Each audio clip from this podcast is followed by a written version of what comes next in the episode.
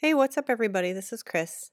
Uh, this episode starts with Dan Higgs reading a personal essay slash analysis on Maid, a super amazing Netflix show. If you haven't seen it, it is highly recommended by Dan Higgs.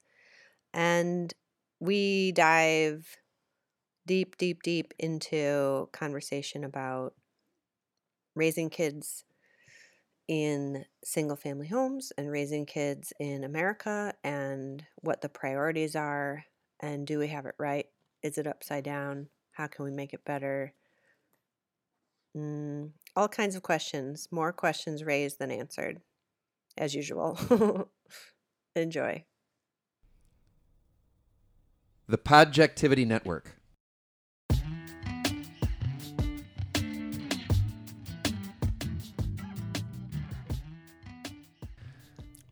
Did anybody watch Maid? No, haven't seen it. Maid is a Netflix series I walked into about two episodes in, starring Andie MacDowell's daughter, the hippie girl who wanted to get down with Cliff Booth in Rick Dalton's Big Yellow Cadillac on the way to the Spahn Ranch, She was gorgeous. and Andy McDowell as a daughter and mother in a pretty desolate, white trash world somewhere in Washington. Margaret Qualley plays Alex, a young woman with a toddler daughter. Her baby daddy has addiction issues and barely able to keep himself alive, let alone a child issues. Andie MacDowell plays Alex's mom, who has addiction issues, mental health issues, and being a terrible mother issues. Her father has addiction issues, anger, violence issues, and being a terrible father issues. Alex's mom left Alex's abusive and abusive dad some years ago. Dad has straightened himself out and has a younger, hotter lady friend now. Well, that's good. Alex's mom rides the snake of a string of irresponsible air quotes relationships with random bikers and gamblers and drifters and has told Alex dozens of times how great this new guy is. Alex's family and surroundings sabotage her every move. She cleans houses to make money and is desperate to stand on her own two feet and give herself and her daughter a chance at a nice, normal, safe, predictable, quiet, enriching, and rewarding life. She consistently offers her family the opportunity to be a part of that vision, and they consistently choose what they're used to over Alex and the daughter slash granddaughter they profess to care about so much. Alex is tripping over herself at all times, filling out forms, looking for a place to live that will take the rent version of food stamps, and getting doors slammed in her face when she's not loving and caring for Maddie, her daughter, or cleaning houses. Alex journals. She writes about all the affluent homes she cleans and what she experiences in them, and they shape her perceptions and goals for herself and Maddie. She got accepted to a prestigious writing program at Montana State, but toddler daughter and loser family, so she had to pass it up. Maid is a very complete experience with tremendous writing and acting for the most part. Alex's efforts are crushed so many times in so many gut wrenching ways that you can make a bunch of excuses for. And her family always does. And she always has to get up, dust herself off, and dig herself and Maddie out of an even deeper hole. She deals with overwhelming contempt for her situation. And every one of these guttings she endures deepens her resolve and elucidates just what's wrong and what's right in this world. She's so ashamed of her safety net and constantly having to get on public aid and go to the women's shelter while she keeps pushing her boulder of responsibility up Mount Doomed Life. The daily tire fire is deftly presented so you can always relate to why this chaos envelops her and how it's not anyone's fault in particular. But eventually, Even elite excuses aren't good enough anymore. As a viewer, you can sympathize with everyone's use and abuse and the inevitable destructive hijinks. Or you can get fucking mad and say, You've all caused You've all caused Alex enough PTSD, so fuck off and stop ruining this young woman's life. What did she ever do to you? Maybe the safety net is an appropriate place to start. Alex is highly dependent on the system. She doesn't want to be and doesn't try to game it, but it's the only way she can survive without baby daddy, who not only doesn't contribute, he usually unwittingly, but sometimes wittingly, works against her. Maid is a 10 episode tribute to the virtues of discipline, accountability, personal growth, love, some of the highest aspirations of a life well lived. A tribute to family, the ultimate safety net. Alex has access to the system, and she applies for every kind of aid she can get. But what we see in her interactions with the system is that it is a dehumanizing, bureaucratic quagmire of paperwork and waiting periods. And when help finally comes, it's crumbs. Not enough to make much more than a small dent in her desperate life. And there is always a hard cap on how much money she can make by working. Work too many hours, make too much money, lose your benefits. A fiendishly punitive wood maze with a steel marble game that she has to play every hour of every day and with every decision she makes as she tries to keep her head above water. If she had a low functioning but functioning family structure, she could escape the hamster wheel of assistance and benefits. In our marriage and murder episodes, we touched on this concept that the original premise of marriage was a civil institution and the foundation of family structure intended to see it see to it that people were taken care of to ensure that as few people as possible at any given time were on the dole because the idea of a safety net as we know it today was a fantasy to be so completely alone and so desperate that you have to rely on the charitable institutions of days of yore well i think we all beg the ghost of christmas past to cover those shivering, dirty children back up with his robe.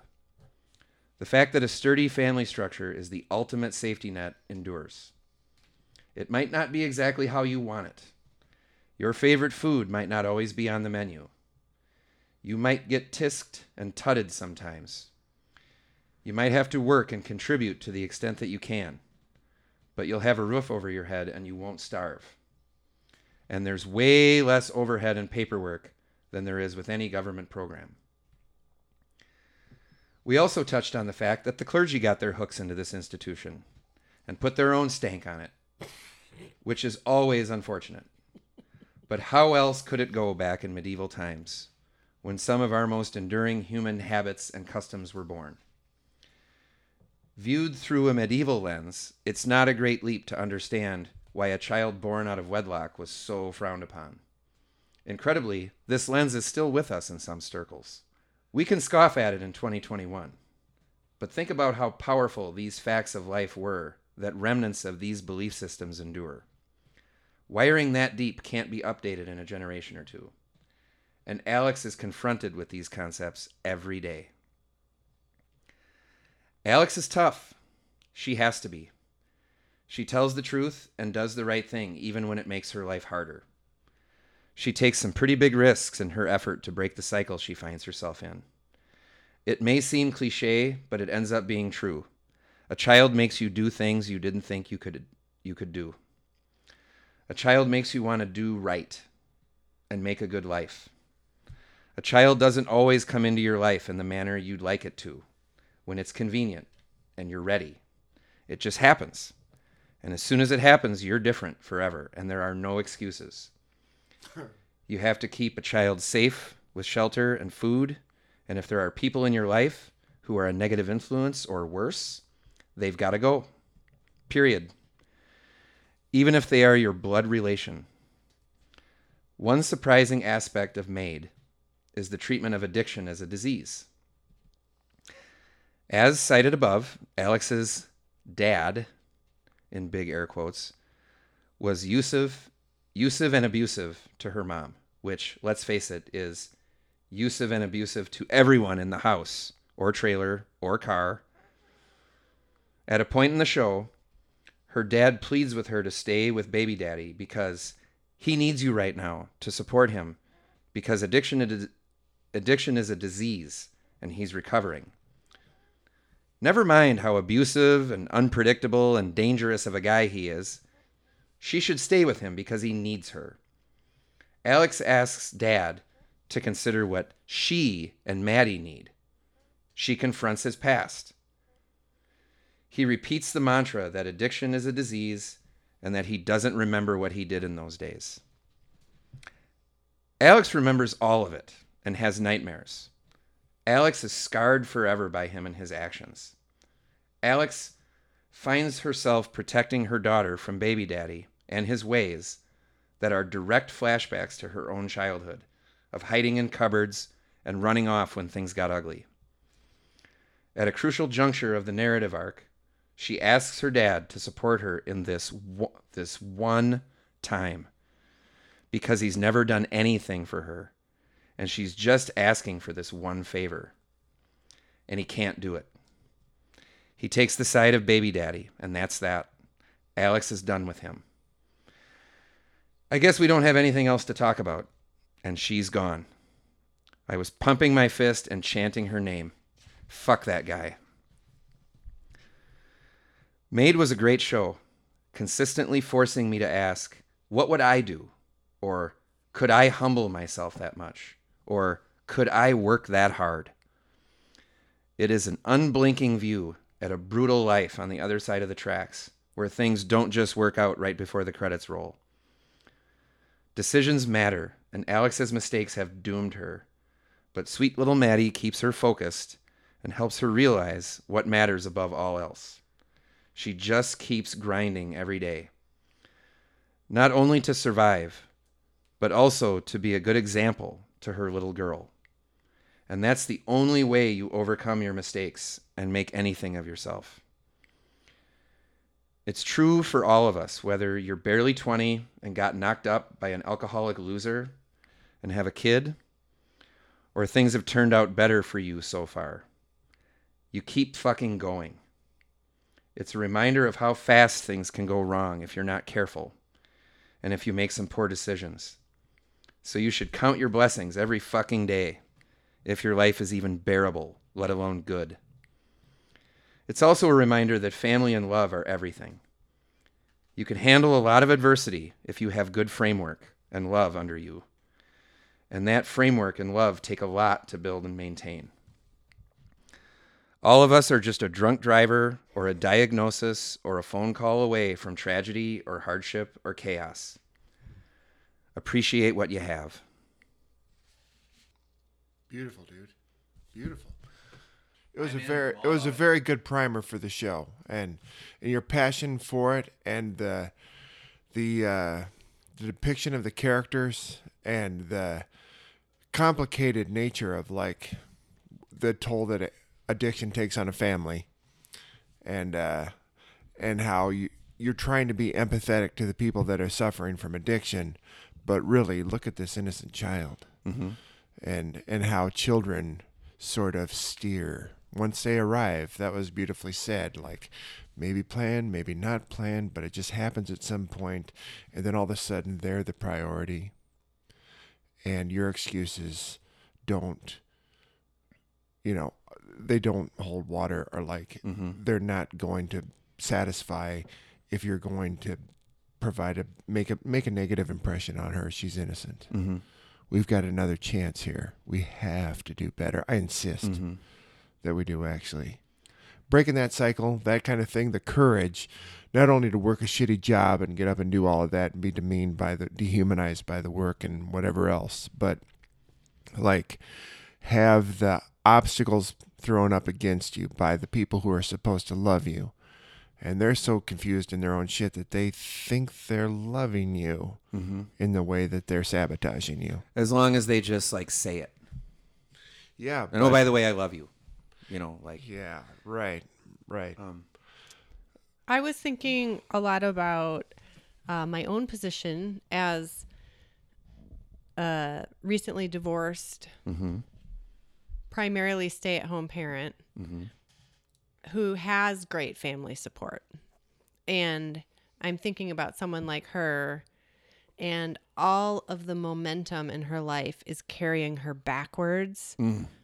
Just like with a great current. It's like a tide. force. Yeah, she's like she's caught in a tide. Is the way it mm-hmm. felt. Because when you have a child and you don't necessarily trust your family to take care of them, I was just doing the math that the in home daycare that we used for one child before they hit elementary school, where school is free in America, great fucking perk. But before that, it was $45 a mm-hmm. day. Mm-hmm. And if you multiply that, or if you're making $17 an hour, which is above minimum wage in Wisconsin, above minimum wage in California, which I think is now $15 an hour, and $17 an hour means roughly $136 a day. You subtract $45 for one child, that mm-hmm. leaves you with roughly $90 a day to work with on income, which is 1800 a month. Is that right? $90 a day Just times 10 times 2 mm-hmm. if you're working a 40 hour week. Mm-hmm. My rent is 1850. So it's $50 more to just pay rent than what I could earn as like a special education assistant in a school, which requires a high school degree. So if you don't have a bachelor's degree, which I don't, I'm assuming she didn't, no, no, she she uh just the cost. she of was just finishing childcare. high school and she got this scholarship to go to Mm-hmm. Montana State. But then And in Madison, even That the dream was crushed because 'Cause her she got goddamn- pregnant and her family couldn't. Yeah. step up. even the assisted like income dependent apartments right down the road here are twelve hundred dollars a month. wow. for you can't earn over a certain amount to even get mm-hmm. in, which still, if you're earning like under $20 an hour and you have a child that you have to p- pay someone to take care of them, unless she's going to strap that baby on her back when she cleans houses. Is that what she did? Uh Sounds like she would have if that's would have been needed. But I'm sure it happens. Yeah? It's uh it's been a little bit since I we actually, watched it. I actually accompanied my mom to cleaning jobs when she was a kid. When when I was a kid, Yeah. there was a period there where you know the farm crisis was happening in the '80s. This is a weird tangent. I'll try not to make it long, but just No, it speaks know? to the same No, issue. okay, yeah, She's hardworking. She, yeah. she had a nursing degree, and that was it. And I wasn't about to go back and commit to full time nursing because, you know, then who was going to watch us? But she could do this thing. She could clean, and the and just set the kid in the corner, and then the kid would get curious and wander into a room full of KISS posters. And have nightmares for the rest of his life, Dad, because he doesn't Oh, understand what poor KISS is. He doesn't know what KISS is, and it looks like demons from hell. Yeah. Mm-hmm. So So I- think part of what I was reading or hearing you when you were reading is that the system, the larger system, is supposed to be there to support, but a lot of times it just contributes to continued failure because it's just not quite enough to provide the kind of support that a family and it's can. inefficient. The the way that you detailed bureaucracy and sort of Mm-hmm. like Oh, You the, know, the amount it's of almost forms like- that yeah. she has to fill out, and then you have to wait while it gets reviewed, and then when it finally does come back, it's hardly anything anyway. And if you make too much money, it dri- Then dries it up. you don't it's get any help. That gap between you make less than what it takes to actually support yourself, but you make more than what you would need to in order to get support. Mm-hmm. So there's a huge gap there of this middle ground where you're kind of fucked because you're making too much and yet you don't have enough to support yourself. you don't have enough either way. it uh, What did you come away with this No. having like and the system, the Yeah. system is not invested in you. right? You know, you, the family having the framework of family, the, the people are presumably, except for her family, invested in you. They Yeah. care. Right. When you're when you're appealing to the system, it, it's just another stack of papers, Yeah. just a case number. And you know, know, and you have to measure. There might be this. a degree of compassion there, but it's it's just a job to them. You have Mm-hmm. to you have to measure this against what we know about the wage disparity and the wage gap that exists, you know, in corporations in our country. Like some guy is being paid excessive excess for whatever might have landed him in that in that position, and you have someone else who's fucking clawing for just Yeah, she's not even in a place to make a decent wage, let alone like worry that someone's, you know, where someone a guy might be making more than her. It's like she's so far down the ladder. Yeah. I hear what you're saying. I hear I hear what you're saying. But I think it's She's weird that so we have to far turn, down, though. that we have to turn to entertainment to get a little Hmm. insight into what it means to struggle True, true. So in a way. And I got it. It uh, it really did a number on me. Uh, Lori found another outstanding show. She's just she's on a roll. Always finds the good shows. Uh, keeper. I, you know, you know some of my uh, tendencies when I used to be a politically active person. Uh, pretty, you know, pretty libertarian, right winger kind of guy. Uh, in my, you know, fiscal politics, I suppose. Pretty, uh, pretty blue tie when it comes to the you know drug use and abortion and stuff like that. It's it's it's up to everybody. Keep your hands out Gay of my marriage, business. Yeah, yeah. all that stuff. Like so, what is that? Uh, uh, uh, fiscally conservative, socially liberal. Like that's an easy mark for me. Okay. So I I'm sitting down and phasing into this show a little bit, and as I'm watching stuff unfold, I'm going, ah, here we go, tugging at the heartstrings. It's everybody else's fault, and uh, and giving it's it's the the the Felt like you were being manipulated? a, a little bit. I felt at first like I was being manipulated. Like I'm just supposed to sit here and feel bad for these people because they can't get out of their own way, and you know, and then how it affects Alex.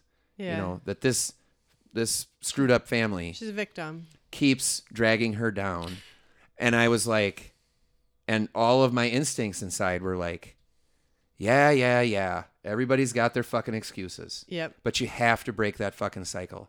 And after a but episode by episode, it's I I was I just made a shake my eyes open face there. Like I'm like, "Oh my god. That is what this show is saying." This show is not making a bunch of excuses that well, it's just too bad because addiction and well, it's just too bad because it's not your fault. That's not what it did at all. It showed this young woman rise up out of that. It showed her reject the people Uh, who were who were working against her. mm-hmm. She gave them dozens and dozens and dozens of chances to be like, "This is what I need from you if you're going to be in my life." Yep.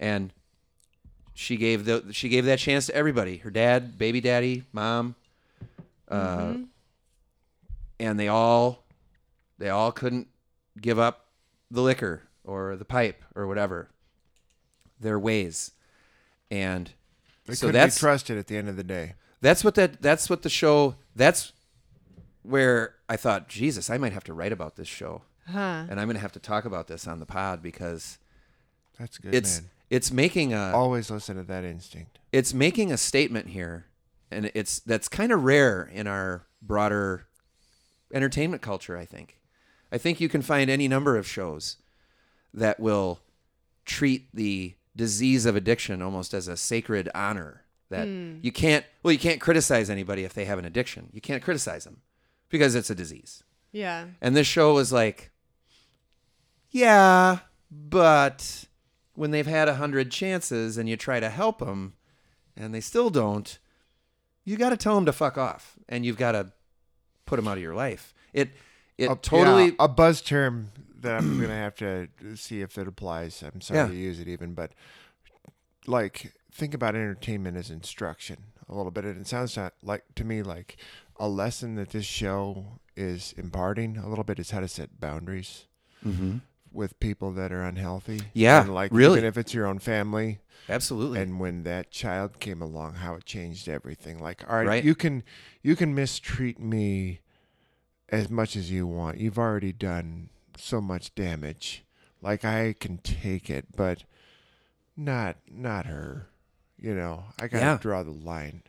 yeah. And be, setting those kind of boundaries is what the lesson was. Not should we forgive people with who can get their shit together and handle their addictions or this or that or the other. Like that mess is just not going to solve itself. There's no answer to that Mhm. a lot of times. But what some people can do at least is recognize. All right, you can't. You can't. I can't be too close to you Mhm. because you're toxic. Mhm. This reminds me of what Myron, the shaman, talked to me about once ancestral healing, that um, it's shamanic work, I guess, uses those words in different ways, but I had always heard ancestral healing as a way of turning back to the people who raised you, to the people behind them, to the people behind them, and the people behind them, and turning your attention to healing family issues backwards through time. And Myron, the shaman, who I love and who lives here in town, Which, in doing so, will help you. right, it will help you and everyone who Understand. comes after you. What are our chances And of do getting better. Myron on pod at some He point? by probably the way, would. He probably would. Um, he's like, no, no, no, no, no. Ancestral healing is you setting boundaries, putting all of these issues you don't want on a golden platter and handing them back to the family from which you came to oh, say, I oh. am not carrying your burdens and your patterns and creating a new pattern moving forward of being in healthy relationships, taking care of your child the way they should be taken care of, being able to cut toxic people out of your life. And that's the real healing. You embody it by saying no to the but the people struggle of who are doing dragging that, you down. the, it sounds like what's It's not easy, What's which it- is why yeah. it's amazing she did it. Yeah. that's why she's a hero of the story Mm-hmm. uh, in sorts. But it's fucking gritty, and it sounds like it's dark and it's unflinching, and it doesn't Mm. make her journey look glamorous at any And No, you're right. Like no. normally the storyline would be There's. somehow she like for instance in um the one Yeah. Go, go, go. Ri writer's room. Here we go. do you know that Netflix show uh Shameless? Oh, and by the way, Maid was on Netflix. And Shameless is a Showtime product. Guy from also Fargo's on, Netflix. Shameless. I haven't seen William that H. much, Macy. William H. Macy and the girl who oh gosh, mm. she's she was in a musical, she was in a bunch of different stuff. We just watched the end of that. We we wrapped it up. So the lesson Kind in of out that of is they keep forgiving the addict. They keep forgiving his despicable behavior. They go find him when he's in the gutter. They cover for him. They arrange their whole family to make sure he stays alive and stays out of jail. And it's sort of the opposite storyline of what you're describing. That's a great pull because we sat through Shameless too. Mm-hmm. Uh, b- we thought that was a pretty good show at first, and then like a lot of shows, it's just like, all right, eight seasons, nine seasons, like let's wrap this up, and we did just wrap it up, and it's kind of Mm-hmm. eh, whatever. Um, and yeah, I would add to that. Uh, What made it great at the beginning, though? well, um, And how does it relate? the He was shameless and an addict. You're it's a it's a it's the poor south side of Chicago hard scrabble. Uh, They're scrappy and they're creative in how they're scrappy and yeah, there's humor and and there is a degree now. Joan Cusack is in it. some characters. Oh, that. Oh my God, that's way back. Yeah, Mm-hmm. Um, her. seasons ago. Oh my God. Um, there are, there is what you're saying. There's fishing Frank out of the gutter over and Mm-hmm. Family over. sticks sort of together. covering for him, Family sticks together. Yeah. which is an admirable theme in a show. Like the Bundys. Like you can, you can walk away from it and be like, well, they're all fucked up, but, uh, but they love each other, and it's it's all about family. Mm-hmm. Credits. Um, but people do over the course of Shameless. Some people get out of it, and Okay. every everyone to their own sort of ability or level of commitment does make changes. If you make it to the end of that show, Okay.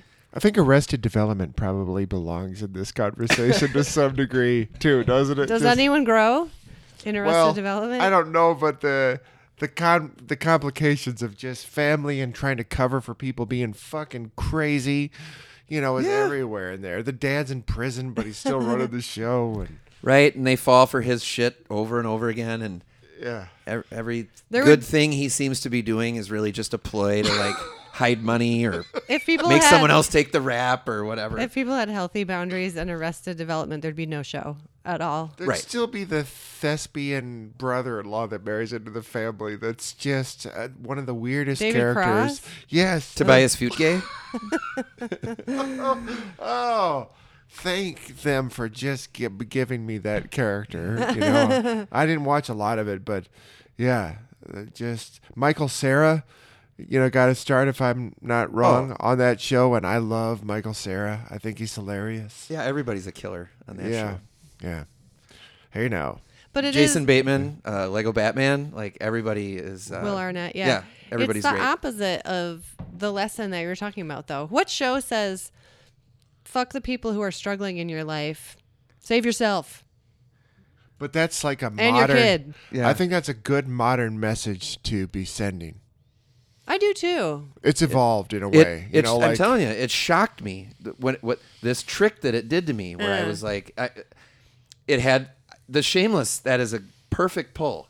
It had that sort of. T- that's what I thought I was getting into here. Uh. Was like, oh, we're just gonna keep making excuses and and uh, hilarity ensues and so on. But this show did. It was never funny. There's Oh, nothing really? funny about it. It was very unflinching, very gritty. Wow. Um, one thing it did too sometimes is it would put like a little ticker of how much money she had oh, wow. to her name, like in the world. And some misfortune would happen, like a parking ticket, and it would drain her money Tick, down tick, to tick, tick, single digits. Oh my and then it's time to try to feed feed them. What do know? you do? Or the car breaks down, or it, they need gas. Yeah. Or, and it it was so brutal. Brutal. It was brutal on the senses. It was really brutal to watch. And Nothing uh, like seeing the value of your life, Oh, you know, in such stark, yeah, you know, menial terms, Mm-hmm. and just like her, a testimony to her spirit that, like, I'm not the sum of that. And it, I'm this is that's temporary and that can change, and I'm going to do something about it. Which I mean, the depression. I can only imagine. I don't know how explicitly that was or wasn't addressed in the show, but like that attends all of that addiction, and that you can imagine the vibe in the home in the place that she was in was fucking low. yeah. So how It- do you rise above? How do you rise out of? It's uh it's a feat, man. It's a It was feat. Alex was a lonely. It's a lonely life, Hmm. slugging it out like that. And she, she got some help, you know, at times, um, but never like put a hand out for anything. Never. Uh, but man, now you know. The more I'm thinking about it, it, it brings. There's all kinds of themes in it. Um, Can I ask where she was living? Well, um, for a time, she was living in a trailer, like out in the woods, with baby daddy, Okay. who was like trying to make a go of it, trying to get his life together. But then, like, and also doing meth. well, he'd been clean for a period of time, so he was like a bartender. Uh, his so he was primarily a bartender, and then like when he kind of crashed at that, he uh, tried to get sober Mm-hmm. and got a job like on a construction site. I think Alex's dad was like some kind of construction worker. Got him a, a you know, a, a toe hold, a, a, a- a crack, cracked the door a little bit for him to get an opportunity to get a real, you know, a day job. And uh, he's trying to keep it together, but then one day he comes home and he's got a six pack in his hand, and you're just like, you don't Mm. need music or anything. Like, it's this is going bad Yeah. this is going to get really ugly. And uh, yeah, no surprise, he's he spirals down, You know, it's hard for and me it to gets scarier and scarier for her Hmm. because she's so. And then he starts acting. Uh, so when I said he, unwittingly, but sometimes wittingly works against her. He, uh, you know, spoiler alert: the show's been out for a long time, but uh, when he, she, she's terrified of him now that he's, you know, ever since Raging. when he brings that six pack home. We all know Yeah. and uh, he, he can tell that she's doing the math, and he gets rid of her vehicle, and all the blood just drains out of you. She gets That- ri- he gets rid of her vehicle. What does that mean? That she can't get anywhere. She lives in the this What do trailer. you mean he gets in rid the of it? He woods. takes the keys or something, or He, it's Whatever. kind of a complicated story. all right, whatever. He she gives has it, no means. He gives it back to the person it came from, and she says, "What the fuck are you talking about?" yeah. And he's like, "Well, you don't need that. I'll Some- take care of you." Manipulative. But the the You're trapped. reality is, as the credits roll, it's like he has imprisoned me here, mm-hmm. and so her hold just gets deeper and deeper, and she has to get Is a child tougher and stronger and more opportunistic oh my god. to grab onto Resourceful. something to get out of this. This is where place. resourcefulness. Yeah, Mother man. is a se- yeah. necessity of invention. You see her yeah, navigate by just. But but it's interesting how much dignity this character seems to have, and that you Incredible. talk about how Yeah. reluctant she is to take the help that is offered to get her hopefully to, Mm-hmm. you know, some sort of independent means. But the the hill to independent means is an inheritance for so many of us that it's what I like to hear about this, Dan. Just kudos, also, by the way, Hmm. again for crafting something well and thoughtful and Oh, thanks. It Yeah, just really it just stuck with. I couldn't. nice. I almost had to. It just Really stuck nice. with me so much. I just But but Yeah. I've thought in the past sometimes when we've argued over points of social justice and this, that, or Hmm. the other, and I'm making excuses perhaps, and you're saying where did the excuses end, or you know, kind of how how we how we balance each other over the years, conservative liberal wise. we've, we've sparred a little bit. Sure, we but absolutely have. yeah. I mean the way you do with any well, it's a it's almost like a family tie again, like people fucking dread Thanksgiving a lot of times because oh shit, there's mm. that uncle in the corner. Yeah, Uncle so and so. gonna Yeah. say some crazy shit, and I'm gonna have to be like, "What, dude? What?" Now it's not that extreme between us, but there have been times where we've been at these kind of odds, and I thought A little bit. Dan lacks empathy, and I lack probably uh, just a grasp of reality, on some sense. Like I'm a little too idealistic, and between us, somewhere is the truth, maybe. Very, very true. That's very true. We have argued like that. Yeah. So, Sparred a so to I'll say. hear you sort of being made empathetic Mm. in a way, but the show then ultimately delivering on what's in your wheelhouse, which is kind of pull yourself up by the bootstraps. Yes. But it feels like what this show has shown you is like, well, it ain't so easy to pull yourself up in the fucking Ex- bootstraps. Yes, and that's not just a uh, blanket platitude that's going to help everybody. You got to pull yourself up by the bootstraps. That's said by people who've never had the abusive, alcoholic, crazy dad life, poverty, welfare stamps, negative momentum, all of that kind of stuff. That if you haven't lived it, or if you haven't really opened yourself up to imaginatively, even empathetically, what's that like? Mm-hmm. Then you get judgmental. Yeah. I also feel callous. like a lot. This is like a not an unusual story of women. Someone gets pregnant. Dad isn't makes you around. think about these reproductive laws and things that are being threatened right, Right. now too because these are the implications right these Like, are the decisions that I are going to have to be made on the other end of that Collectively, poor women are saying, "So what? Yeah, this has been the story for hundreds of years. Like, good job, Netflix. Way to catch up." True. Right. Very, very different experience for but me. But that that voice is Middle-aged being dude heard watching it with my wife in my house. it's great. you I mean. I'm celebrating it. It's fantastic. I'm just hearing the collective yeah. below poverty level Choir? screams of women. No. Yeah, And- choir saying, "Yeah, good job. So what?" And now, you know, maybe you guys will watch this. oh, i have to now there's no doubt about it i was scintillating dan and I'm primary and I it it uh it rope a doped me. but it sounds also like you know what? You get two hours of sunlight a day. It's fucking bone chilling cold. You're in the teeth of winter. Watch somebody struggle.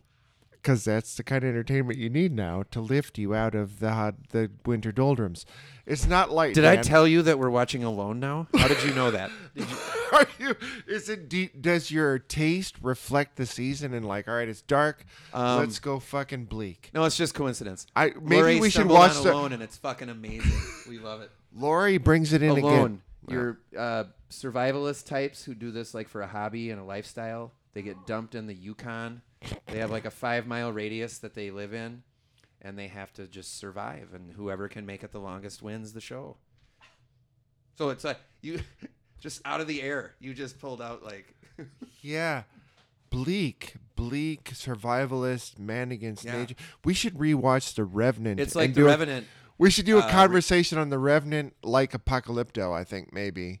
It's a Because it's, It's the Revenant as a Equally show. fucking- But we're getting away from the main. We're getting away from the main a little bit. Yeah. Um, it to to what I guess uh, Tom Hardy's Well- scalped comb over. to what both of you are saying. You know, first, you know, our sparring in the past, and that's where I'd say this show did a great rope a dope on me. That I was that I you know I came in with my preconceived notions and was like, oh here we go, gonna tug at my heartstrings. Your libertarian agenda. And if but a few episodes in it, it totally got me. And you were rooting for the it. heroine uh, is doing just that, and the whole the bootstraps concept. And Yeah, but when showed, you, it sounds like what you saw was, even when people are trying to pull themselves up from the their own with their own yes, bootstraps, yes, they're getting fucking punished for it. yeah, and that's true too. That's you see that in Shameless too. Sometimes is like anytime somebody tries to better themselves, everybody else is like, "Oh, you think you're better than me?" and all this shit. Like, but that is a mindset. You have to Chris able to Rock, break that mindset. You can't help but but think of Chris Rock's comedy Yeah. special. His immortal, in my opinion, comedy Yeah. special. Bring the pain. When someone gets their masters and they're like, "What, you my fucking master now?" Yeah, yeah. You know, they come back and, and you it, can't. it happens to her too. Like as she's trying, everybody else that's just swigging out of a bottle is like, "Oh, you think you're trying to get out of here? You think you're better than us?" And uh, it did. Uh, so the so like the pull yourself up by the bootstraps, comma, made shows you ex- what it takes, how hard you have. It's it's inconceivable how Add a hard baby you have to to, the work mix too. to pull yourself out of a situation like this. It's, you know, eh, it's when you add when you throw a baby into the mix too, Mm. The other thing that makes that so much deeper Mm. is that you don't necessarily need fantastic wealth to be a good parent, oh, haven't no no we but we've all, we've all certainly learned that.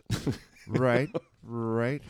But I mean, people who do have like nannies and help, and Mhm. if you've ever been privy to that side of life, I haven't seen it a lot, but I've seen it a little bit.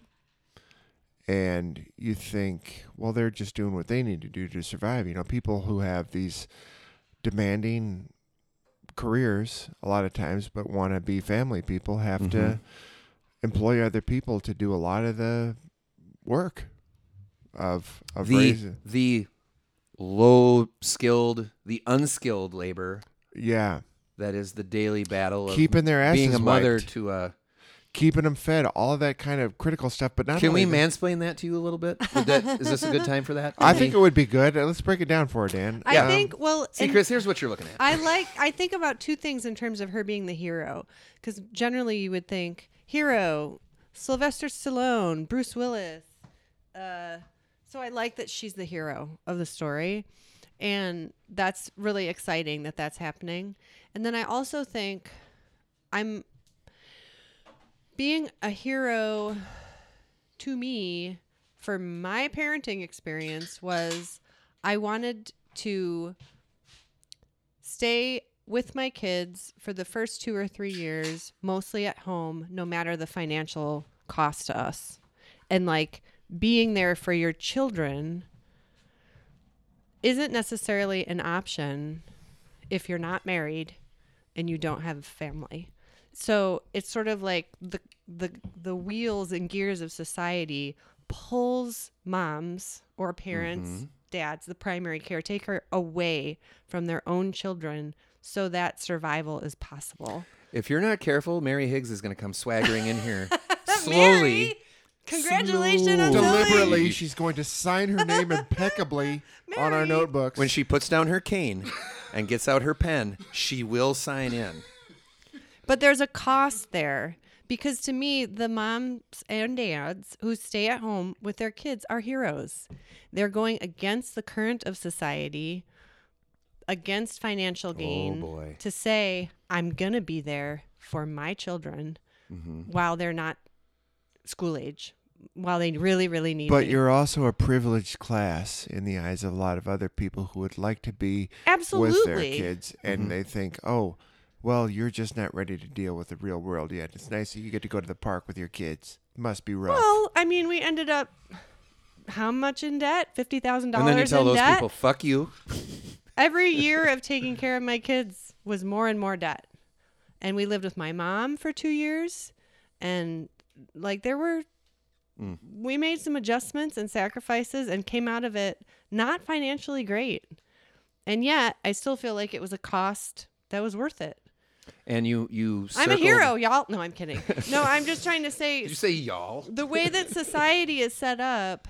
Yes. there are all kinds of heroes that are doing their best for their children, whatever that looks like, whether it's work and try to find a place for your kid to go while you work and cut off family ties that are harming you and all of that. Or for some for some people it means I'm going to be there for my kids even if it means I have to take welfare and you know what I mean food stamps and and I don't care if society frowns upon me. Those people can be heroes too because they want to be there to provide and like mm-hmm.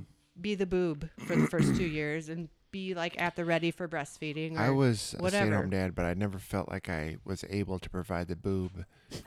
You weren't very good at providing the boob. I Breast mean, there was so much hair. There was so much hair around strength. it, and it was like mm. not great for my. Yeah, of all your strengths, a nice rack is not one of them. It's not. It's not. You know. And I will say this when I reflect back on those Your times. mammary glands kind of suck. is like the romance it's it's hard to keep the romance in a relationship alive when you see your partner milking themselves well, unless that's your thing. well, unless you're into that but yeah just to see a So, are you saying you never said you're a hero Wah. when you saw someone hooked up being milked? milking by a themselves machine? in between you know lectures or whatever and then you taking that just liquid gold as it was described to you like this is precious and you and it's giving your your developing you know fetus de- vulnerable child and antibodies and all of the things that they need to you know to continue to grow Did you guys develop. have like a fridge freezer full of breast milk? of course Yeah. yeah But it is exciting that this sounds so cliche, but that this story is being told in this way. I feel the same way. Yeah, it is exciting. It's it it uh it had it, it- you were hooked. it rope a doped me, Yeah. and uh I don't want to spoil it too much because I really, you guys, I mean, it's a no brainer that you guys like will it's enjoy deep enough and the performances are good enough that it's almost spoiler proof. One of the things that's that's and it's surprising to me almost is, without flaw. Woo. You know, if you watch, I saw, I missed like the first two and saw three through ten or whatever, and uh it's almost without flaw. Did they leave any clue as to where she would end up in the maid? Was she on an upward trajectory where she could Oh, that's the part I can't spoil. I where she can't- could eventually be the the kind person who has money but is still tipping her maid because she understands where they're coming from. that's where Chris wants to see this resolve. I, uh, she's, writing, course. the- she's writing season of two. course, right? of course. That's the part I'm not gonna. She becomes Oprah. You know, I, Right. that's why I don't want to spoil That's right. this. Because it's worth your time. It's, Okay. It's, it's worth diving into.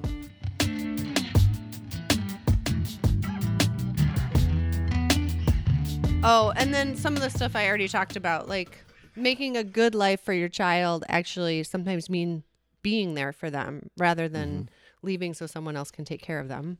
Choosing something different than what is holding you back can also apply internally. Like making excuses of, oh, well, I can't because XYZ. I can't because XYZ.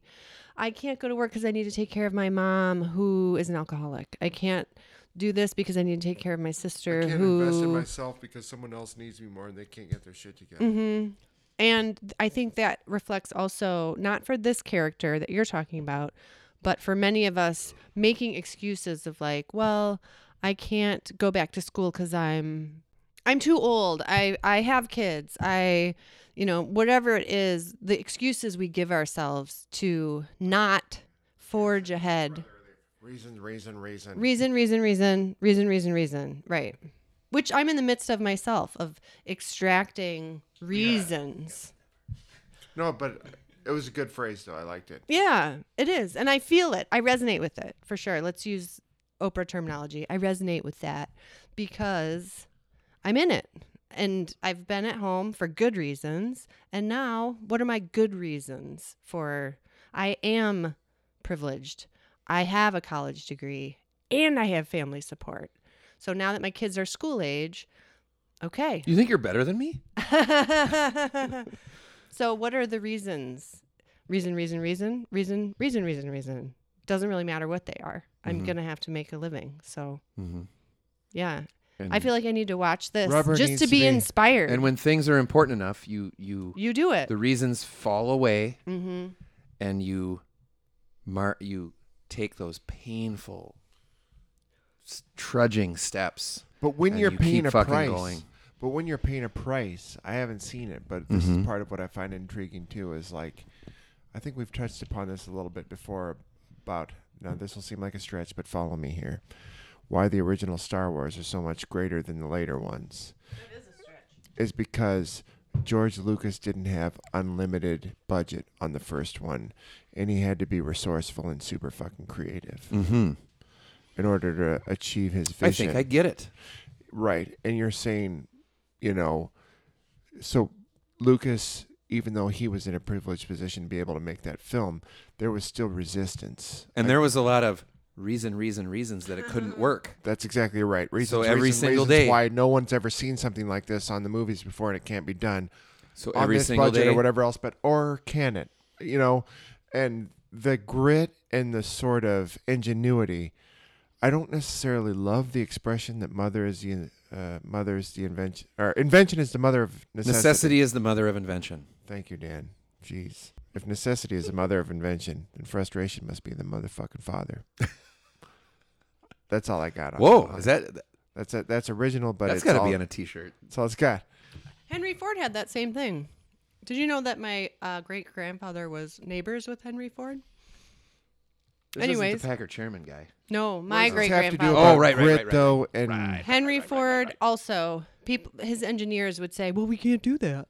And He's like, "Well, keep trying until you can."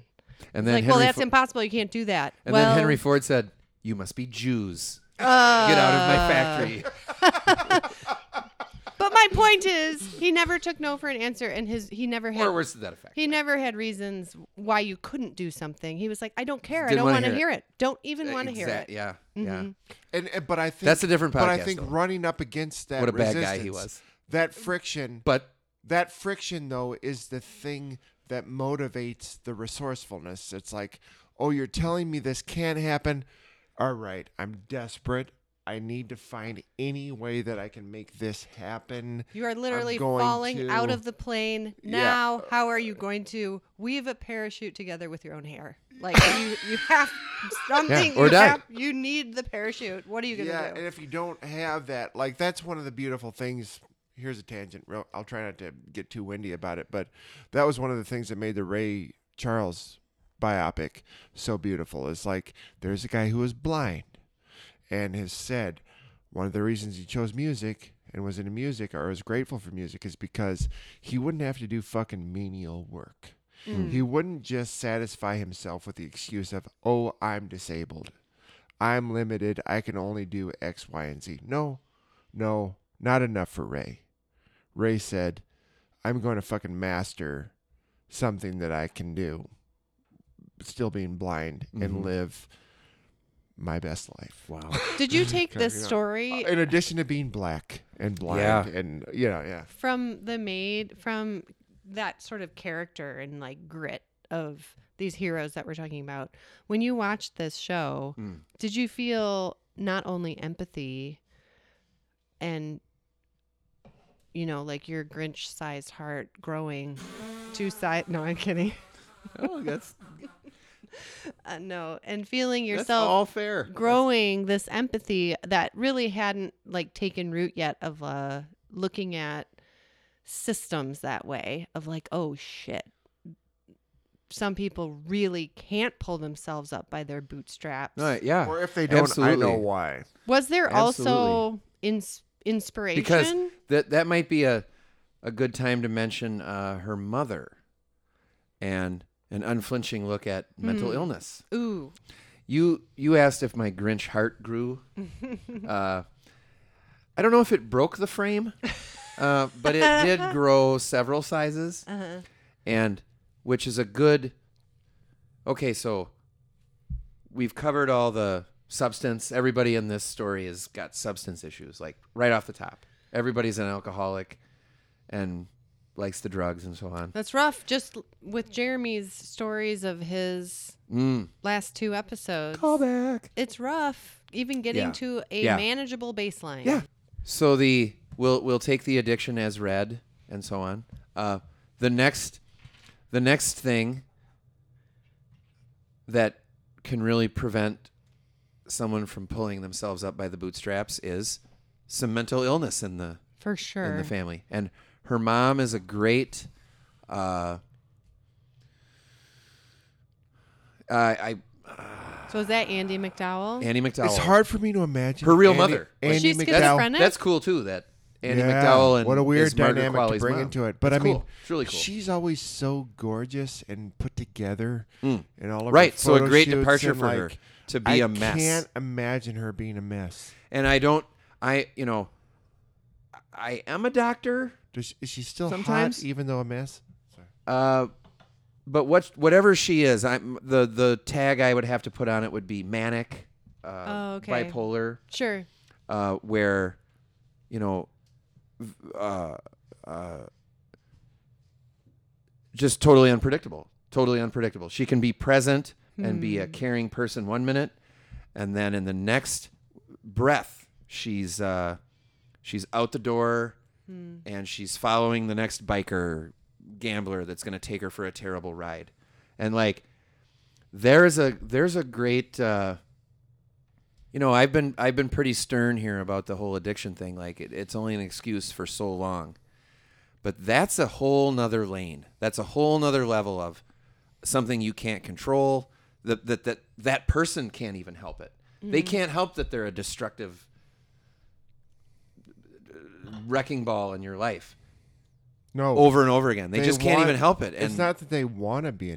No one wants to be a negative influence. Right. It, it's you- it's another. It's just another layer to this story that makes it so good. And the guilt, mm. the guilt that you have to work through to cut your own fucking flesh and blood out Yeah. of your life and be like, you know And- what?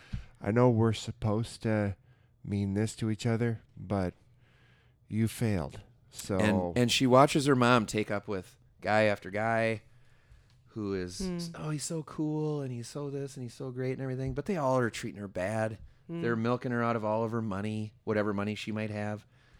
Con- she's constantly being mistreated. Doesn't even realize it. You know, it's just. But she sees it. That uh, Alex, she sees it. She knows what's going on. It's strange. And she has to just say, "Well, I got my own problems, mom. I got I- my daughter to take care of." May I interject something positive at some point here? I'm not going to have the actor's name, but one of the shows that my daughter likes to watch is New Girl. sure, with Zooey Deschanel. And, Yeah. hmm and the the male cast pretty funny guys too. It's one of those things that's like, oh, it's like Psych. We've talked about that before, right? Like Oh. Shows So that our kids can laugh at, but we can laugh at too, because there's some funny shit happening there, and it just goes across generations. And one of the characters, sorry, I don't have the name, whatever, uh, but I recognize him from the show because I'd seen it with my daughter. He was t- speaking to this point where he'd had this toxic dad, toxic in the sense that he was absent, which is a, one of the you know it's almost as bad as being there and being terrible, right? Like just absentee dad, hmm and and trying to come back later in his life and make some kind of meaningful connection to his kid. And this actor, it was a beautiful interview where he described and he was very candid about, like, you know what? I made it real hard for him, you know? And and the thing that eventually won me over is he keep he kept coming back, mm-hmm. you know, and eating that shit sandwich and knowing that he fucking ordered it. Mm. Mm-hmm. And and and it is possible to redeem yourself Hmm. sometimes. Yeah. if you have a generous enough, you know, kid on the other side of it. And I've, you know, I, I that what's the word that Oprah used? Not resonated with me, but yeah, it, res- it was resonating. it was resonating in that I had a dad who was always too busy to play catch and whatever else. But when I got to be a young adult and he saw, you know, the effect of always being too busy, Mm. he caught himself mid age and said, Oh shit, Wow. this Wow. kid needs my time, my attention, and I need to do some things that demonstrate to him that I I see him, who he is, who what he's interested in, and we're gonna we're gonna go see Prince's studio, even though it's the last place on planet Earth that I want to spend my afternoon. You know, so sometimes this is the flip side of the coin that we're discussing.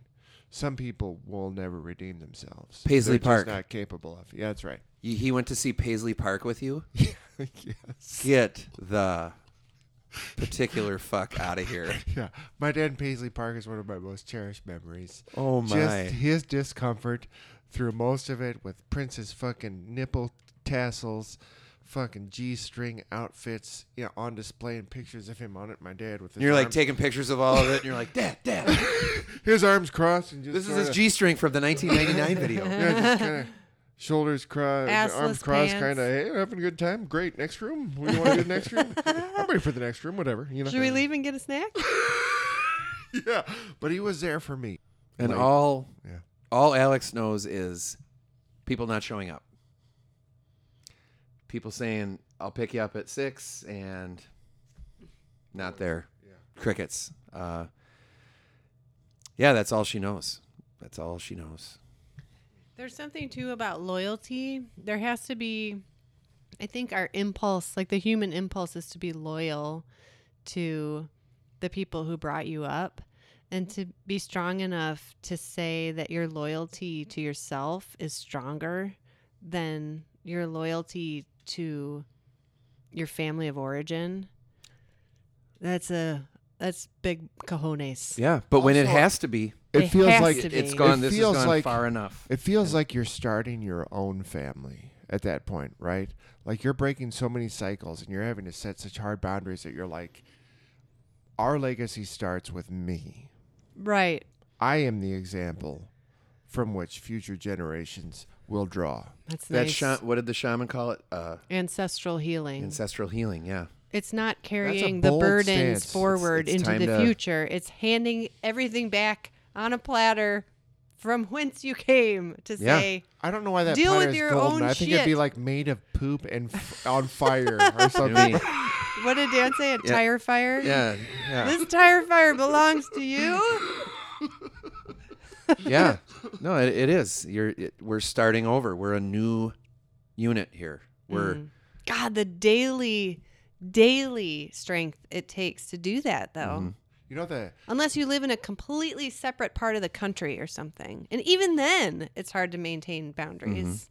Mm-hmm. and being demeaned by your government and by your country on some level, like being looked at as less than because you were born on the wrong side of the tracks. Mm.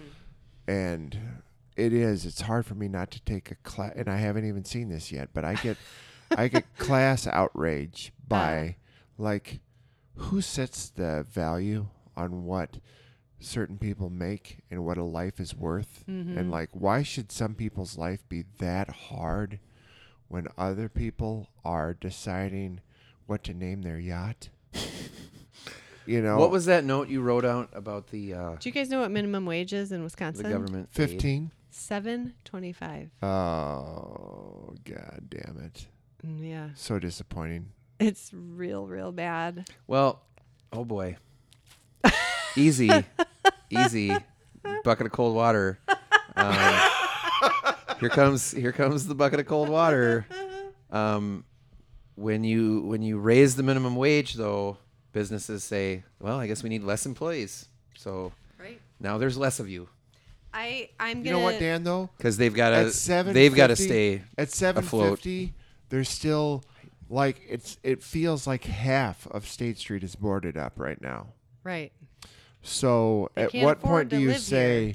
if we're if we want to do business, the people that we expect to provide the services have to have a fucking living wage? This is the And segment and, called. and ma- maybe we that don't means know shit asking about macroeconomics. that is what this segment is called. Yeah. what's it called?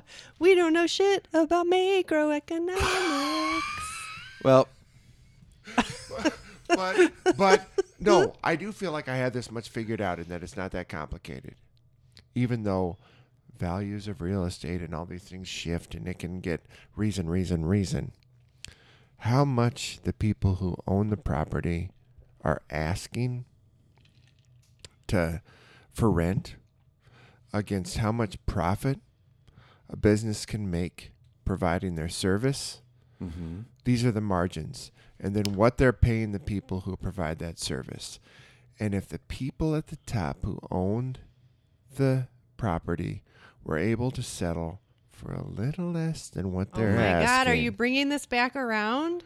It's Then- the priorities. then the people who are providing the service might have a fucking chance at making their ends meet if they have a baby or whatever you know why should any job be so devalued Whoa. that you can't m- make a living doing it full time. It's inexcusable. It's unconscionable, really. But it's okay because the people who are making the decisions stand to gain the most. And the laws aren't written for the people that are just fucking scrabbling and born to the addicts and into this cycle of dysfunction. Right. Right. Nobody's looking out for them. What I was saying is, sh- you're bringing it back around to the values of Mary Higgs, which is what's best for the land, what's best for the city, what's best for State Street 1st Mhm. Should we price things so that no one can buy a store or goes out of business within Right. a year? And if you're and if you're not paying people enough, then Who wins? they won't they won't work. deserve the service of people that you're devaluing that much? What are you, a fucking pharaoh? Um, I wanted to Uh, fair. I wanted to bring this around That's a good word. to uh, you.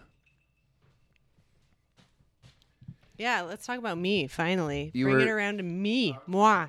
You were talking about the the aid, the assistance, um, but there's also a there's also something pulling on me here Hmm. about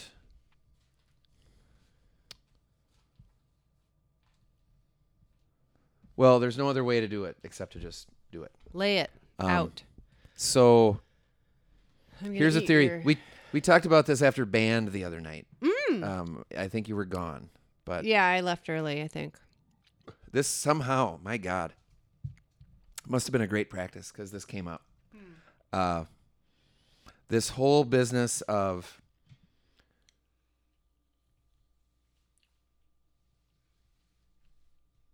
having children and deciding that there's going to be a stay-at-home parent. And that is a really big financial uh, you're dealing yourself like two strikes right there uh, financially. Um, and that the world is not geared for that. The world You're doing what's good for your kids, but bad for your pocketbook. S- such as it is is very expensive and is sort of designed for if you have kids it's sort of designed for two incomes. And daycare. And uh, so here's here's where I'm, I'm coming from here. So uh, we have some kids. We've had a few kids over the years. Um, and uh, when we you know, back in aught one when we had our first kid, um, we got faced with all this, and Lori, uh, over the years, has done a, a all a, all manner of staying home, working, a hybrid of the two. She's done all sorts of things while I've just worked the whole time. Ah. And uh, I might be wrong. Unlikely, but I might be wrong.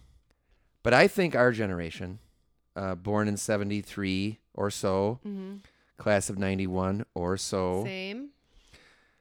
96, 96, 96, you fuckers. we might be the first generation that got the, uh, let's see, my folks might call it women's lib. Yep. uh, we might call it uh, the first generation of sort of equal opportunity Yeah. from day one. From like when we went to kindergarten, Combined with inflation and the price of living and, you know, things going up to the point that one Well- income made it almost impossible to have a family or do that. You true, You weren't true, sustaining true. 10 fucking kids and that is a birth confluence. control and. That's a confluence of a lot of things. right. But I think we might be the first generation within a few minutes or so to where the little girls got the message just like the little boys did that the little girls next to you in kindergarten can do anything. They will have careers. And Teacher, can be ast- Nurse or none, mostly. They, they can be a teacher, a nurse, or a nun. That's right. That's that's pretty good. um, Secretary. we might be the That's first. right. gen- I forgot second. yeah, if you really reach. we might be the first generation that heard that women can be astronauts hmm and That's true. whatever. The limits got taken off, and we got to hear that from the Mhm. crib. Whereas before us, it was very much nun, secretary, nurse, Housewife, housewife, housewife. or a housewife. Betty Draper. Those are the things you can be. Mhm. Okay. So then you you hear that message your whole life, Mhm. and uh, and as you said, that that was a good catch. At the same time that our economy and the cost of living rose to such a level that you kind of need two incomes to have a family. It's sort of, and we're not economists, clearly. Uh, but then, so you you live that. You go to college, right? Mhm. You get your degree. That's the promise. You start your career, Yes. and then your biology It's a golden ticket. kicks in. hmm You have a child. Right. And this is now I, I don't want to I don't want to speak for anyone else except our own experience here hmm uh, that we that we went through with this I speak on behalf of the Jews. and the, the way that I have tried to deal with this ever since we got married started having kids and stuff is that that's the message we got our whole lives hmm but what is forgotten in that message is biology Mm. and that when speaking for us, Lori had a, a graduated with a double major, hmm biochemistry, molecular biology. Got a job immediately at Abbott Labs in North Chicago, And Yeah. you were playing video games. and I was a fucking jackass that needed to get his needed to find myself. And Lori's dad Mhm. was like, "Does he need a flashlight Then to help find himself?" Maybe the funniest joke he's ever had. Um, she was doing the flashlight was for you to find yourself. yes, yes. He's pretty literal with his jokes.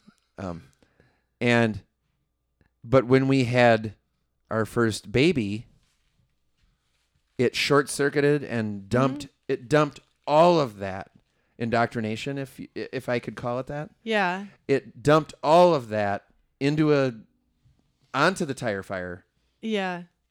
before we could even understand what was happening. Yeah. That biology and millennia of being human hmm collided with that message. And once we had a baby, that's where Lori wanted to be. Mm-hmm. Uh, I would replace I've worked hard- wanted with needed. I've worked hard for this. What's that? Replace wanted with needed. She Needed n- to be. She needed to be. Right? But she wouldn't have needed to be there if Dan wouldn't have been able to be in a position where he could provide it. Okay, but that's where Hmm. let me That because Try there's, to an, make some econo- sense there's an economic need that overrides whatever we feel we need, right? But there's I that. I ignored the economic need. because in a part you were because in a sense I had a not to push net. yeah, not not to push too hard, but because you were able to. Because I had a safety Right. net. That's right. right. Yeah. So that's where that's something that the maid makes you confront Hmm. is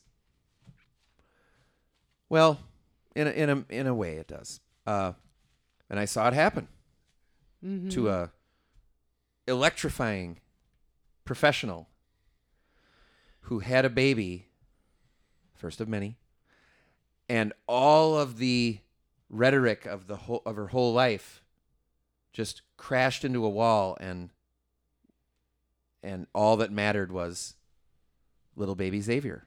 What did she? What was that and her? that's tough. That's really uh, it's it's uh it's it's almost uh Was it jarring?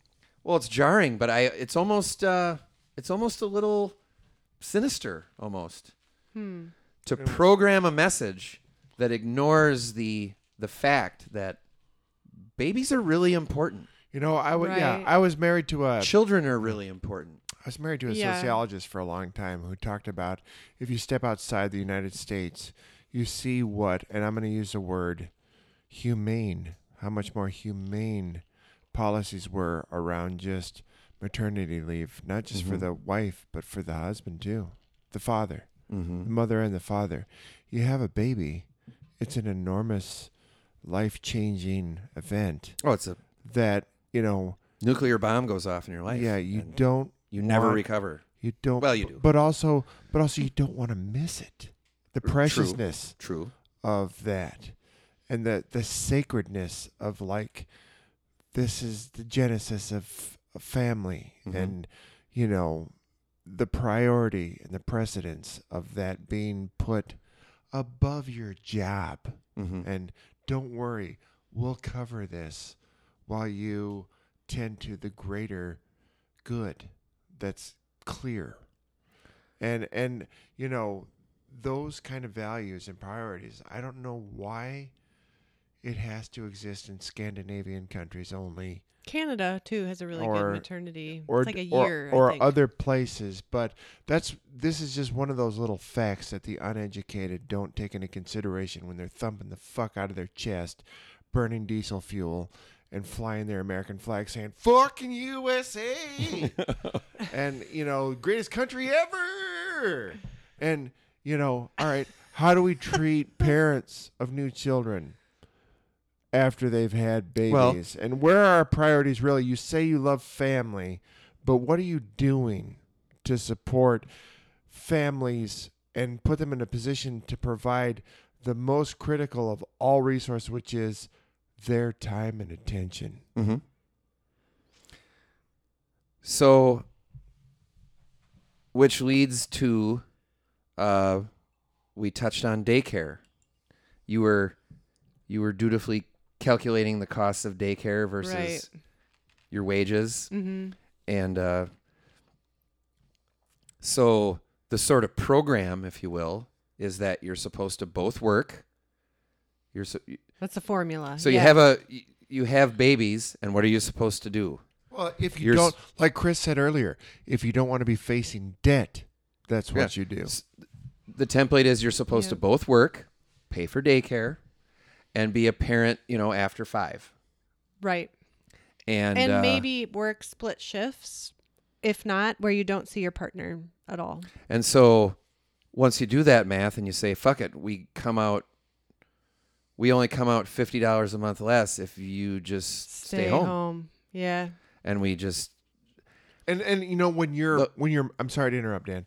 I'll try and make it brief, but when you're making something as personal as a child with someone, how do we calculate the the price you put on having someone else raise them? Well, yeah, right. that you're, you know, to warehouse your your baby, there you and you're supposed to be okay with that. Just like I I not drop to off. degrade these professionals and what they do, but you do have to look, don't you, at the I- salary and the economics and the qualifications, and be like, look, I'm I'm gonna, I'm not satisfied with that. It's a I can do better. If we can do better, I want to do better. what do what do you make of that scenario that I laid out there? That are you well, you Which- stayed home with your kids, but this Actions speak louder. that this idea that you're supposed to be perfectly fine with keeping a job, Mm-hmm. shelling out all this money that it's almost as much as your income is, your Mm-hmm. that second income, just to warehouse the kids so you can do the job, miss all of their life, Right. and that's just by and large how I feel things like- kind of go. I now. feel like that's almost. Oh, sorry, sorry. I think that um, it's individual.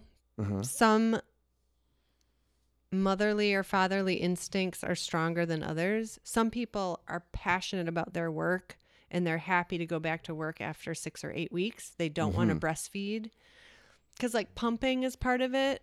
Oh. Pumping is gross.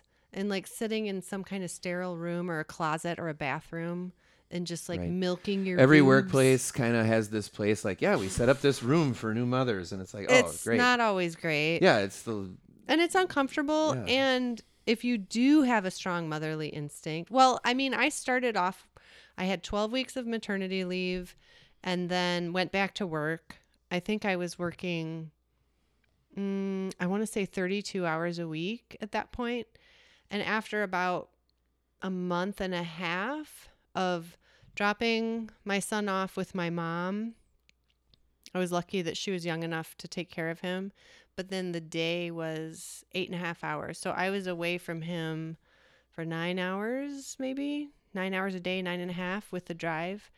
I was like, I'm not doing this. I'm just not. I can't be away from him for that long. Like you said, it ain't I'm, worth it. I'm missing his life. Yeah, I'm missing the whole thing. It's and stupid job. Like, putting my milk into a what bottle. were you doing? What was your job even? It was so dumb. It was just working as a receptionist, basically, Mhm. for UW Health. okay. And so, um, yeah, I said I need to restructure my life completely so that I can be face to face, body to body with this little person. I mean, it, was, it just was non negotiable.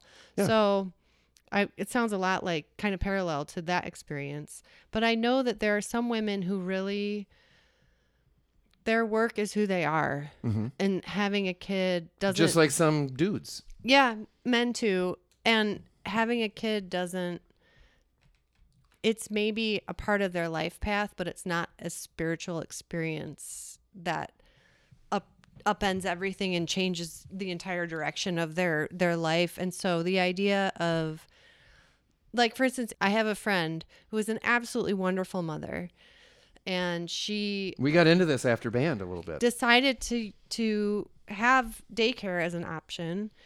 I say I want to say they were within the first six months of life, Mhm. I think, or was there nannying in there between? Right, right. That's why I'm looking at you. Oh. How old were they when I started manning them? yeah, Three months, I want to say. till Uh, there was a few month period there, so I, I wasn't there yeah, maybe long. a year or so. Less than a year, I would say. but, Okay, yeah, I'm not great with. with so like these precious tender years, we'll say. Mm-hmm. the choice is you take care of them yourself. If you have family in town, give them to family or to a trusted friend who's considered family who you still need to pay or to would you call it a warehouse? yeah. Uh, where there's cribs. warehousing. You walk into the crib room and there's like 12 cribs in the baby room and yeah, uh, I think the system is not ideal because it, it does involve for those people that do have that instinct and that impulse of being there i feel like that should be listened to and because it, does those um even if you like choose not to breastfeed or any of that sort of first connection, feeling safe, feeling like your needs are responded to. That's sort of critical for mental health later on in life. If you Mhm. don't get that early on, then there's problems later. So I don't know if we're sort of building a generation of people who have mental health issues by Generations. Yeah, I don't know Because we're into this pretty far now. what the long-term effects of that are. Yeah. And I'm not saying that being there, like for instance, I was great with this model for my first two. After Esme was born, then I started feeling after she was two, I need to get out into the adult world now. I'm sort of losing my mind a little bit trying to stay Mhm. at home. So the my first two maybe waited till they were three or four before we pulled in extra help, but with her it was age two. So I mean it can look different as you Mhm. build It- and grow oh, it your morphs. family. Yeah, it morphs. But I really think it's dangerous, and I think I would use that word probably to ignore those biological needs because they're there Yeah. for a reason. And our culture should be more like Scandinavian countries and Canada and all these other places It's that like are a more evolved perspective. Of Yeah, like, all right, it is more We're, we're still getting our business done. what does progress is- look like? Our our economy is healthy, but we also are humane in our policy. Right. And I think, at least for my mom's generation, there was a privilege to equal rights. If a woman wants to enter the workforce, by all means, she Yeah, can. if you want to join this fucking heartless shit show uh, Well, on equal not- terms, it's, it's uh, not there's that. all heartless, but but you know what I that mean? was like, hard hey, work. come and well, yeah. it was hard work to get women to that point where they had the freedoms to be able to say, we can work eight hours a day, we can work, make a profession, make a career, do anything a man can do. do anything our heart's desires. But yes, the question then is what about these kids then? These babies that, what about perpetuating spent- the species? you know, only millions of years sort of bonding for the first hmm, 12, 13 years maybe before, you know, entering an age where they could go hunt for themselves or whatever. Yeah, the uh you know, and I'm I don't want to sit here and you know, please don't misunderstand out there. I'm not sitting here judging people that put kids in daycare. We did it. Mm-hmm. Like you said it evolved. Like you know, it everyone all four of our kids have experienced the stay home Lori, but Mhm. they've also experienced some sort of hybrid version of it. Yeah. They've all it's a and you uh when they start school when you're balancing your checkbook you're like you know 16 more months and then September of that year hallelujah Free childcare. they're off the free childcare kicks in and we've Mhm. got one off the books like it's just I don't know where the point is in all that except It's broken. it's a it's a it's a weird and kind of broken system yeah. and now we we made that choice and you did and you did and didn't uh didn't flinch i sup you know however you want to put it. Like that's what we chose to do. And it speaks to so and i guess these are the kind of thoughts you have when you're watching Maid. is here and here comes Mary Higgs. She's gonna put her oh my god, she's gonna put her cane down and she's gonna grab this mic out of my Mom. Jeez, okay, okay. She's gonna grab this mic and she's gonna say, That's why you get married first and you get yourself sorted out before you start having babies. and it and like so many things impression. that like so many things that she comes in here and puts her cane down and says hmm there's an inarguable truth to a lot of what she's saying. Well, yeah, the voice of it doesn't fit. One the more. voice- hold the- on. All right. It doesn't fit with modern sensibility. It does not play well.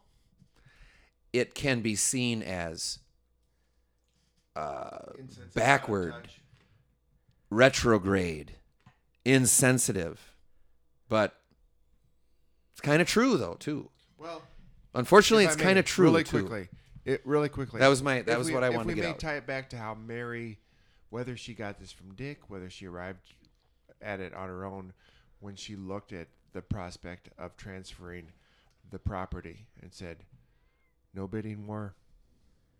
And what was the other rule? No realtors and no, no bidding war. no salesperson, no bidding war. And she knew how to manage the stress around that and just do what was right, even if it wasn't conventional Mm-hmm. or whatever was how they did things these days. And and in raising children, I thought I'm going to try and tie this back to a signature. And like you are the author uh, in some in some ways of your children's childhood Indeed. as their parent. Indeed. And the amount of time that you either have to or choose to farm that out or get, you know, assistance with that so that you can look ahead, you know, and just keep a career going that'll allow you to fucking retire someday and maybe help this kid pay for college and all of the other compromises that you're looking at making. But like part of what made me not feel totally irresponsible being home with my kids was I signed on to be a father and for better and worse when they were raised and out I would have been able to sign that carefully and say that's my work. I did this and although they're their own people, my mark, my fingerprints are all over them mm-hmm. and when they do things well in a certain way, I can reflect I can reflect proudly on it because I remember steering Mm-hmm. or introducing the thing that put them on the path to that or this or that that make it meaningful. You know, that make that worthwhile. I think I think that marriage is not a bad idea. It's a great idea. But if it's unhappy and miserable and Mm-hmm. s- keeping you linked to the like the maid's dysfunctional relations that are kind of buzzing around her, if marriage is somehow Family is a chain. embodying that, you have to also have a society that allows you the freedom to leave without being destitute Mm-hmm. which is not true for people like her. It wouldn't have been true. I'm in a different scenario because I have the family safety net. But for a lot of people, There you go. mar- Family. marriage is a necessity, whether it's abusive or whether it's dysfunctional or whether it's just unhappy Mhm. or I mean any number of of things can can make for a a bad system of marriage and our society sorry Mary doesn't always allow for like an people to grow out of it or for things to change like the rigidness of yeah make sure this is in place but then stay forever Mm-hmm. You, have know? to be able to look for something better and somehow be supported in that journey. But we're not there yet. Maybe we will be. Maybe like number one, make sure women can seek work outside the home. Mm-hmm. Check. Number two, how can how can Make women sure look to that- better themselves if they have children too and and still be able to be parents too you know like that balance there's no roadmap for that Mm-hmm. you know what i mean say that again. Oh, the worst cliche ever: work-life balance. Well, work life balance is gross, but if you have been, you've been putting in all this unpaid labor of raising the child and being a, a parent, and and that doesn't qualify you, or that handling that responsibility doesn't mean as much on a resume Right. to moving on as fucking retail manager of Goodwill or wherever else like Mm. you're looking to move into and you're like, all right, I was responsible for some young human lives Right. and What's they're valuable? healthy and well now Mhm. and do I not pass the bar for running your shop or right. peddling your goods? Yeah. or whatever it is that you're expecting now like the br- there's got to be a bridge that allows people to say like Well- hey I was out of the market but I've proven I got merit and their names are this, that, and the other. They're this old and this that, and and I loved them and cared for them and been res- a responsible parent. And just don't make me, don't make me call up any more references. You know. Yeah, that's a that plays into the the wage gap that came up a while back. Is you leave the workforce, Mm-hmm. and it's just a lot of a lot of making as much as the person next to you is never leaving. As long as you stay in your work, your field, however gratifying or just drudgery it might be, just staying in is a big part of your wages rising. Right. And when you leave for two, five, seven, nine years, you miss all those raises in there. And then when you do come back to whatever field it might be, or try a new one Yeah, or whatever, you could be the greatest fucking parent in the world, but you're not getting raises. yeah, you've missed every seven, year. nine years of getting the raises. your That's a- success and your Mhm. reward is just continued growth and you know the miracle of seeing life unfold and Yeah. helping guide it to great the next level of maturity and like that's not complex. Well, you- if you're an invested that doesn't require a level of maturity and leadership and and, you- responsibility that like qua should in any sensible society kind of stand as work experience for sure. any That's a number of- really interesting question. We might have to ask our Scandinavian friend. any number of Mm, bullshit. what were Friends. what was the conversation like after band practice? And and at the same time, when you say like all that the time that is spent raising children and so on and the wages you miss out on and, and The Does- references you're not piling up. so but does that need to have financial compensation with it or is that just its own compensation Well, are it- some things just why should it bigger have to be than a- money Well, f- some things are bigger than it's money. and more that's why- important and that's why Mary Higgs didn't sell the farm to the top bidder. yes yes And and you know, I think not, it should be compensated.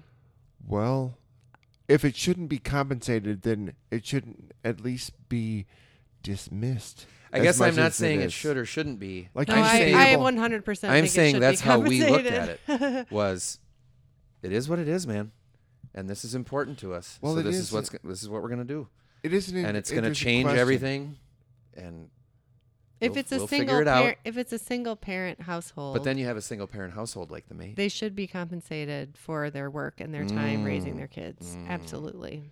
Well, And if it's a double parent household, whoever stays home should be compensated but Chris, for their it's work. I'll point. I'll point, It's hard work. I'll point this out, and I'd be curious, curious to hear how you would respond. One of the things that's different from Chris's parenting experience from Dan and mine is that Dan and I were from the get go sort of had this working class mentality where, well, school is free, you're going to go to the free school. Mm-hmm. That's what you're going to do. And you came from a background of professional educators and people who were liberal thinking enough. I don't know if it's a class thing or if it's an experience thing or both, but they were like, there's a better way. And although it's more expensive, it's worth it, Mm-hmm. you know? And and Dan, you made a decision at one point where you were like, you know what? This school that my kids are in is not good enough. And we could move a half an hour outside of town. yeah, things went a little sideways at our. We were neighborhood school. homeschooling for a little bit. Yeah, Maybe even We pulled- homeschooling. Yeah. Mhm. we pulled the kids out and Lori homeschooled them for a time. So remember you're that. so you're both you're both uh, you your experience operates kind of outside the norm. And that you weren't just satisfied with what was being provided. And were willing to accept whatever you know the the drawbacks of moving to Deerfield and Mhm. not being a Madisonian anymore and entree to all of the things that living there Mm. provided or the fucking debt and the ticket that was attached to the Waldorf schools. and I didn't whatever pay else. for that. That was grandma. Yeah, but the wage of having someone else pick up the ticket for something that you can't provide for your kid. I think there's always a price to pay for bucking the system and going against the grain. Is kind of what we're what I'm what I'm trying to circle back to with what he was talking about with the maid. And that the cost would be greater if we had kept kept kept them in a place where you could see their inner light going out. Because Mm. I remember having that was like the first time I met you, I think, having that conversation of like whatever this current environment is, this teacher, this classroom, this school, that sort of spark that makes your kid them. If you see that starting to go out, there's not really any other choice other than like we got to do something different, even if it's That's a rather sort of spiritual, poetic read on a process that, to a lot of other people, I think is just like, well, it's what we've got. This is the option. True. For you some know? people, that is what they have, and that's what they got. And there's all kinds of resiliencies that are built through that. And those kids will go to therapy later in life and they'll probably, you know, come You out know- fine. um, like 90% of why I put my kids in a Waldorfy progressive school in the first, you know, kindergarten, first grade. For Braden, it was second grade. Was my own experiences of school and how I felt totally disconnected and like the trajectory of mental health issues that I had and my entire family sort of echoed. I was, it was that Maid thing of like, well, this stops here with me. How can I make something different for them? And like, sort of try to eliminate the baggage that they're starting off with so that they can at least enter into public school with a good grasp of their own individuality and bonding which I think it's it's That's- gone pretty well. That's what you pay for. I think that the the whole construct, because of all the progress made for women's rights and all of that, the whole construct of concept, I guess, of maternity leave is you leave your career to be a mom.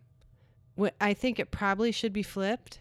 Like maternity leave should be you leave being a mom to go have a profession. Mom should be elevated above job. Ideally, Sure. Because Mary what- Higgs would say the family unit is like the most important thing. Mm-hmm. No, I mean that's and that's part of my frustration of like, why isn't my record of raising humans to health and wellness up to a certain age not make me as qualified to be a manager of your fucking store? I think it depends on having where you go. Retail experience or whatever. You know what I mean? Like, Like, if you- obviously this responsibility is much greater Right. than anything you're dealing with over here. That just hire me and say, "Welcome aboard." know, right. uh, you've you paid your dues obviously, and your priorities in the right place. Not so much. Some of them, I feel like schools will. I think we, uh, I think all we did here was just generate more questions than answers I know. tonight. Really, we did. That's a good conversation, I'd say. That's And, a uh, success almost. I'm confused. Good night.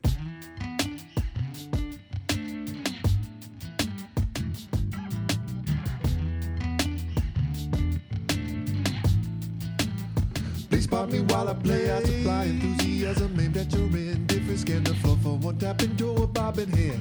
Any signal coming back on the same African frequency wavelength. How's the reception connection? Don't flip the dial. This your performance is commercial free. Is commercial free. Only thing for sale up here is me and my CD. Feel free to catch up on old times at the top of your lungs. Got a mic and I can turn it up, but I can't turn you down. Got a mic, what I need's a new remote. I point and click, Point, click, flip around, for a little more appreciation from the crowd participation.